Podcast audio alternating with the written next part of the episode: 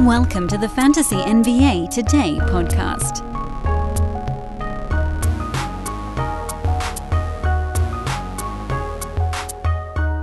Figured out what to do with this week, everybody.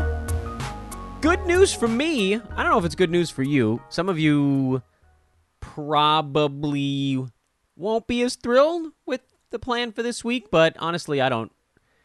Not a whole lot I can do about it. Uh, we are waiting with bated breath for Yahoo to bring us draft analysis, that is their ADP data, which is supposedly available nine days from today, next Wednesday. By the way, this is off-season episode 91. Crazy.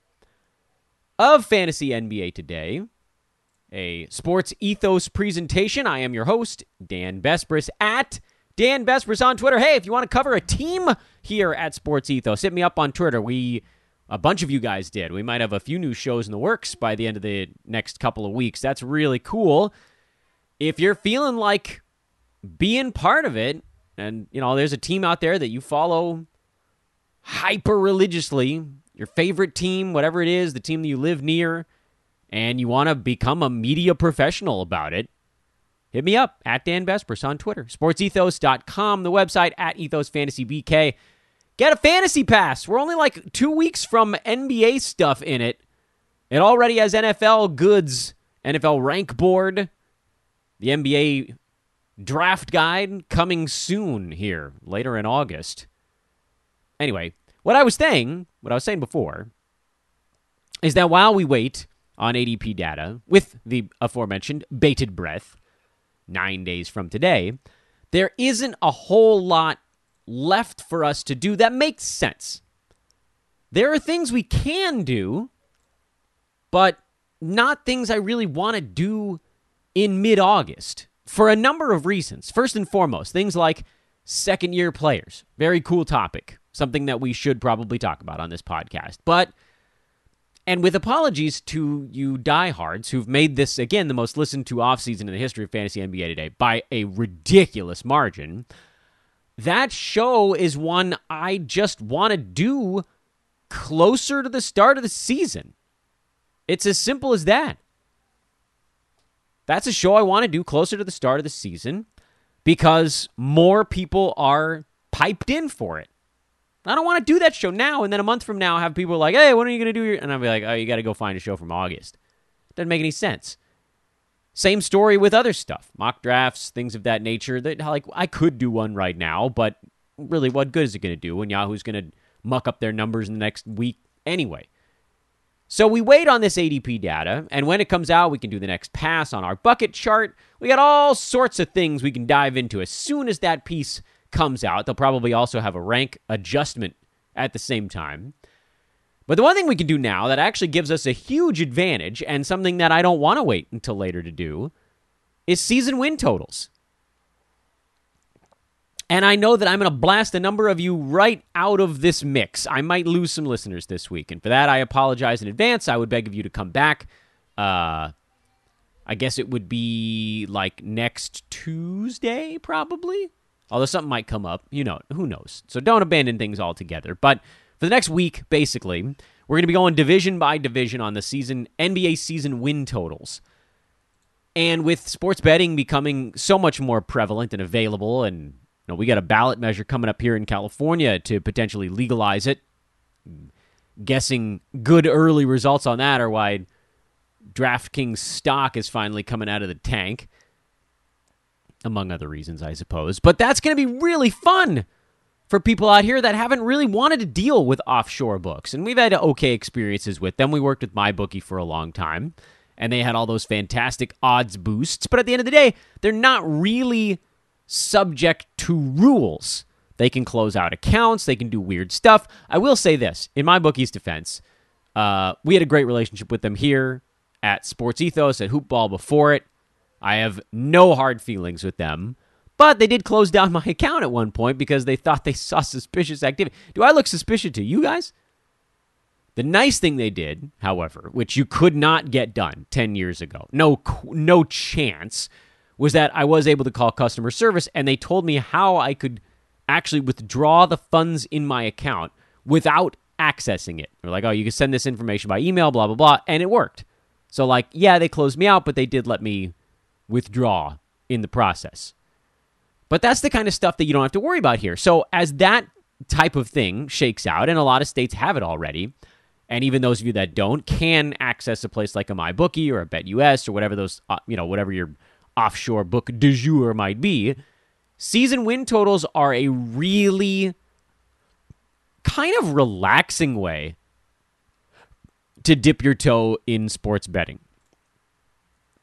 That's a weird way to phrase it, I know, but I mean what I, I picked that word very carefully because when you're when you're dealing with and it's it, listen, it's why one of the reasons why I like full season fantasy so much is that the whims of one day don't impact typically your entire year. Sure, you could find a game and be like, "Oh, that's the one that would have put us over the hump if we had an over." But you can usually do the same exercise with a team and find the game that they won that they had no business winning that would have pushed them back to the under. The season win total number does tend to level off minus massive injury stuff. And you can try to handicap for that, but you can't get them all.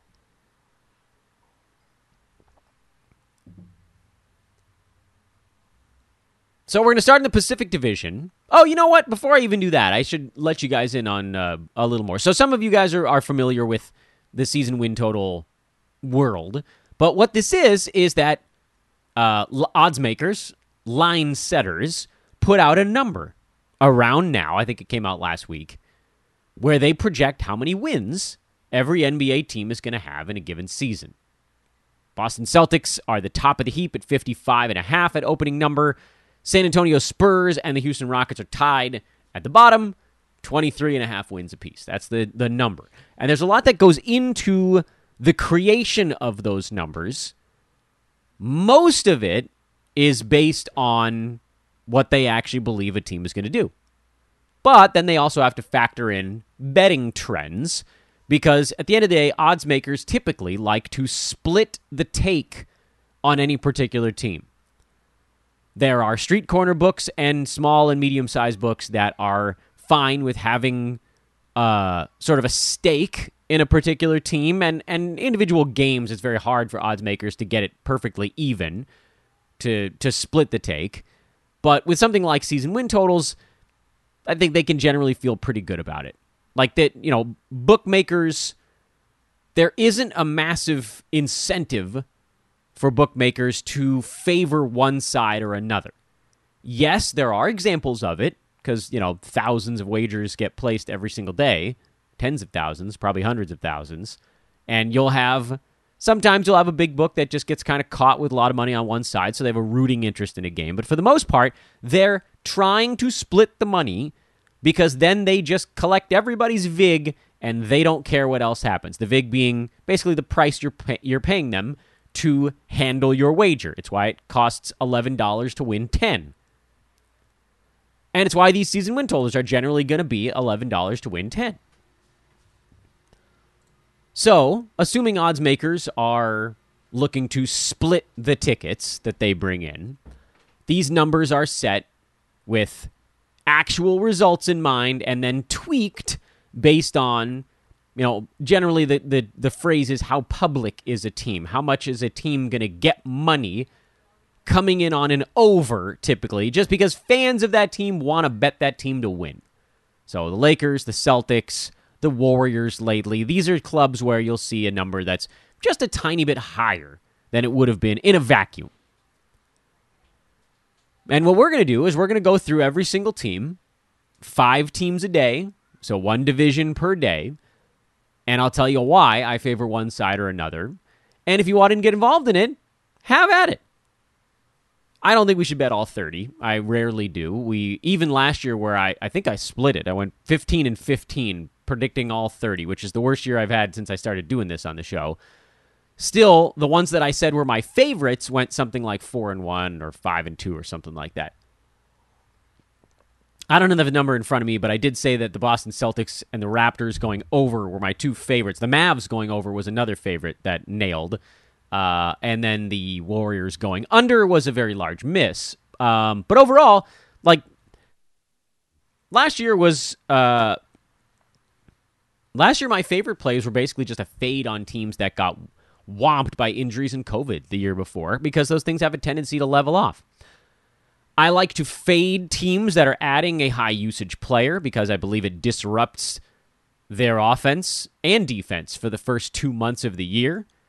I like to back teams that lose a key player and are not going into a full tank because teams like that tend to have a lot to prove.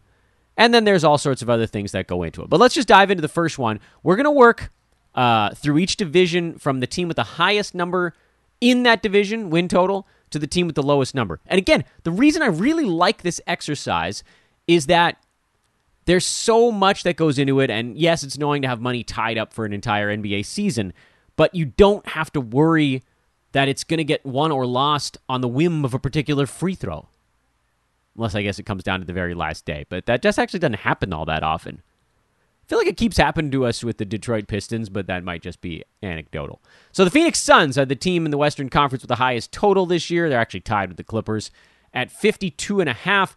The three of the top 5 teams in season win totals are in the Western are in the Pacific Division, I should say, uh, with Phoenix, LA, and the Warriors. We'll start with the Suns. Season win total of 52 and a half, which if you looked at it and thought, "Huh, you're not alone. Because the Phoenix Suns last year had 64 wins.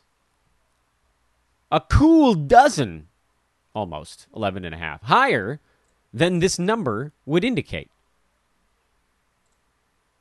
A number like that should jump out at you and be alarming because it's basically odds makers saying, We don't believe the Suns can do it again. Now, if you look at the previous year when Phoenix actually was pretty good, also, that was a 72 game season and they won 51 ball games. That was a 71% winning clip. This last year, Phoenix was excellent again. They won 78% of their regular season games. Either one of those marks would get them way over a 52 and a half mark. So why? Ask yourself the question, why is the line set at 52 and a half? We can't tell you exactly here on August the 15th why a number is what it is. Sometimes numbers are just completely wrong, but this is not a t- like odds makers are not just going to get a number 1 seed way off the mark. This is this is a story. This is a story in a number. That Phoenix outside of DeAndre Ayton last year. I mean, Chris Paul missed a few ball games, but he ended up coming back really quickly. The Suns showed their depth they showed their drive during the regular season. And I also think that they kind of showed a vulnerability in the playoffs that manifests itself in a regular season where maybe they're just not quite as laser focused as they have been the last two regular seasons. How clutch have they been lately? Is there any bad blood between DeAndre Ayton and the rest of the team? Because it did seem like they were kind of ready to just let him go tooling off somewhere. How much better can Mikal Bridges get? I don't know. Does he finally miss some ball games? Devin Booker, Chris Paul, are they finally a little bit out of gas? Chris Paul in particular, he's getting older. You guys know I love me some CP3. But this is a line that tells me a story. And the story the line tells me is that odds makers don't have confidence the Suns can get anywhere near where they were this last season that they're going to lose a lot of the really tight games that they won this last year, largely because Chris Paul was so prolific in the fourth quarter this last season.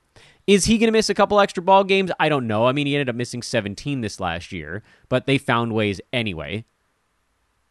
Sometimes a team just gets going and there's no stopping them. So I expect poorer health for Phoenix. I expect them to treat this regular season a little bit differently than they have the last couple. I don't think they go 32 and 9 on the road again this coming season. You'll see some critical player missed for 2 months or whatever it is. And so then they'll roll in right around that 52. But look, they're not going to pick that number unless there's a whole lot of doubt. And it's weird to have that much doubt in a team that's been playing this well. I like the under on Phoenix. That's the direction I would go. I'm not hyper confident in it but that's your first play or your first breakdown of this week. The Clippers at 52 and a half have the same number, and this is a tough one for me because with even the reasonable health that we're hoping the Clippers have, they should blitz past this number. But you know, it has that it it screams of hey, this is another team that's going to be dealing with a whole bunch of injury stuff. I mean, we're talking about a Clippers team that won 42 games last year, basically without Paul George and completely without Kawhi Leonard. Paul George missed 51 of their games last season. So they're adding Paul George, Kawhi Leonard, and John Wall, basically, to a team that won 41 games last year. 42 games, excuse me. I just, I don't, it, so many things would have to go wrong in the regular season for the Clippers not to be getting near this number. But then you kind of have to remember the Warriors, the Grizzlies, the Suns, those are the only Western Conference teams that cleared 52 and a half wins last year. And the Heat were the only Eastern Conference team that cleared 52 and a half wins. It's hard to get up to that uppermost echelon. Kawhi's going to miss 20 plus games. Paul George is probably going to miss 21 games or 20 plus games. John Wall is not going to play every day, and it doesn't really matter even if he did. The Clippers are so deep, though, that it's just it's hard to see them screwing it up enough to not be in the low 50s coming down the stretch. And then you're looking at it like, all right, well, at that point, should they play for home court advantage? Will they throw a couple games down the stretch so that they stick at like 52? I mean, if they're at 52 and 54 might get them home court in an extra round of the playoffs, wouldn't they go for it? I lean to the over with the Clippers, uh, but health is the reason that I'm a little bit afraid of this one. So Clippers to the over. Shorter breakdown. Warriors 51 and a half, which again should give you a certain measure of pause. Warriors got 53 wins this last year, which by the way included winning their last 5 games in a row. So they kind of barely got to that mark. But they were fighting to stay in front of the Mavericks because they didn't want to get into the Suns bracket early, and they did a good job of that. They, they managed to stay out of it in the three seed. But here's the, th- the thing about the Warriors this is a mental break year again for them. I mean, you can try to convince me that Steph and Draymond in particular, forget Klay, forget Jordan Poole, who's younger, Wiggins, who, I don't know, actually, you could probably lump him in with Steph and Dre. This is a team that silenced all the doubters this last year. They did it without Durant, which is a little bit dumb because they did it before Durant also. But everybody's like, oh, well, Warriors, they got all those championships because KD just joined them. Uh, salary cap jump created one of the most ridiculous super teams of, of all time. KD left. Warriors went through a, a long kind of, not a rebuild because they had all the same guys, but kind of a long nap. It was like a two and a half year nap. And then Draymond came out angry, and Steph came out angry, and Klay came back partway through the year, and Poole emerged as an excellent young basketball player. And the Warriors said, "Look, this is this is our run. We're getting older. We got one more good one in the tank. Let's do it." And they were playing a great regular season. And then Draymond got hurt and missed like the middle two months of the year, and then Steph got hurt and missed a bunch of time, and then they won the title anyway. This is a team that is old. This is a team that is tired. This is a team that has proven itself in a way where a regular season could not possibly mean much less, provided they get to the playoffs. I'm sure they'd like to get to the playoffs and, you know, give it the old college try. I just don't know. Like, I know NBA players, certain breeds of them in particular, like Kobe being one, they just have a certain extra threshold of desire that someone like me could never understand but I think we've seen it from the like kind of two and a half year break for the Warriors that they were just like, look, you know, we didn't have Klay, so meh. It's a Simpsons meh, M E H. They meh their way through two years, came back, threw their best haymaker. It hit, it landed. And now, you know, they'll be fine. You think they care if they win a whole bunch of games this year? Nah.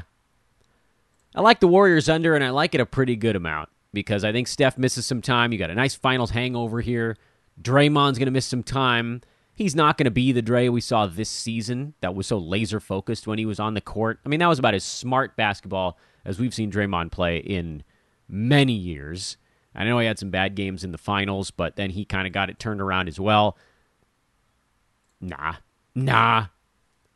I do think there's some value on the fantasy side with someone like a Klay Thompson, uh, but just overall, from a just a team storyline, the Warriors to me are very much the I'm getting too old for this. You know what?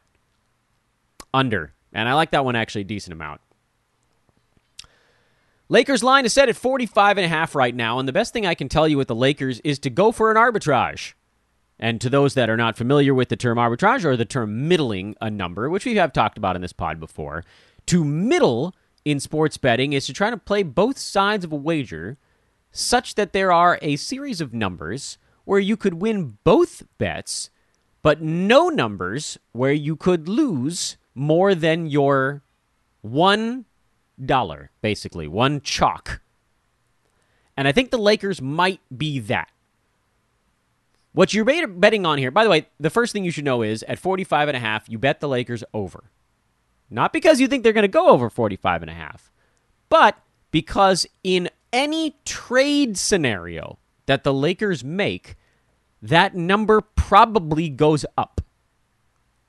Now, I do believe that some Lakers trade rumor is already built into that number, and certainly the fact the Lakers are a public team is already built into that number.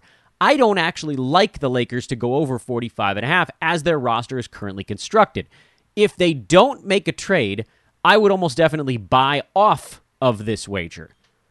But I also think there's about a 75% chance the Lakers make a trade. I think they know they can't go into this, they just can't waste a year with Russ. Trade your picks. Go get Kyrie Irving. He'll re-sign with you. The rumors are all out there that he wants to play with LeBron and he'd re-sign in LA. If you give him a good experience, he'd re-sign. Or, you know, I actually really like the Indy package. Buddy Hield, Miles Turner, that's a great couple of fits. Big man that can space the floor. Excellent wing shooter. Either way, those two in particular, and then sort of a featuring Utah Jazz package of someone like a Pat Beverley, Mike Conley, Bojan Bogdanovic, those guys would make the, the Lakers better as well. Much better fits. Anybody on the, any of those trades is a better fit than Russell Westbrook on this team. The only trade I really don't like is what if they get some crap from the New York Knicks, like Cam Reddish. Sorry, Cam Reddish. You're just not going to make the Lakers win total really different at all, in my eyes.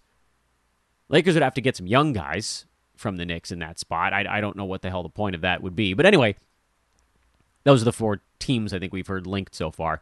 Spurs also been linked, but sounds like they'd mostly just be for taking on salary, and it's not like they have a bunch of veteran like Doug McDermott. No. Point is, if the Lakers pull the trigger on a trade for Kyrie or a Pacer package or a Jazz package, that 45 and a half number probably goes up.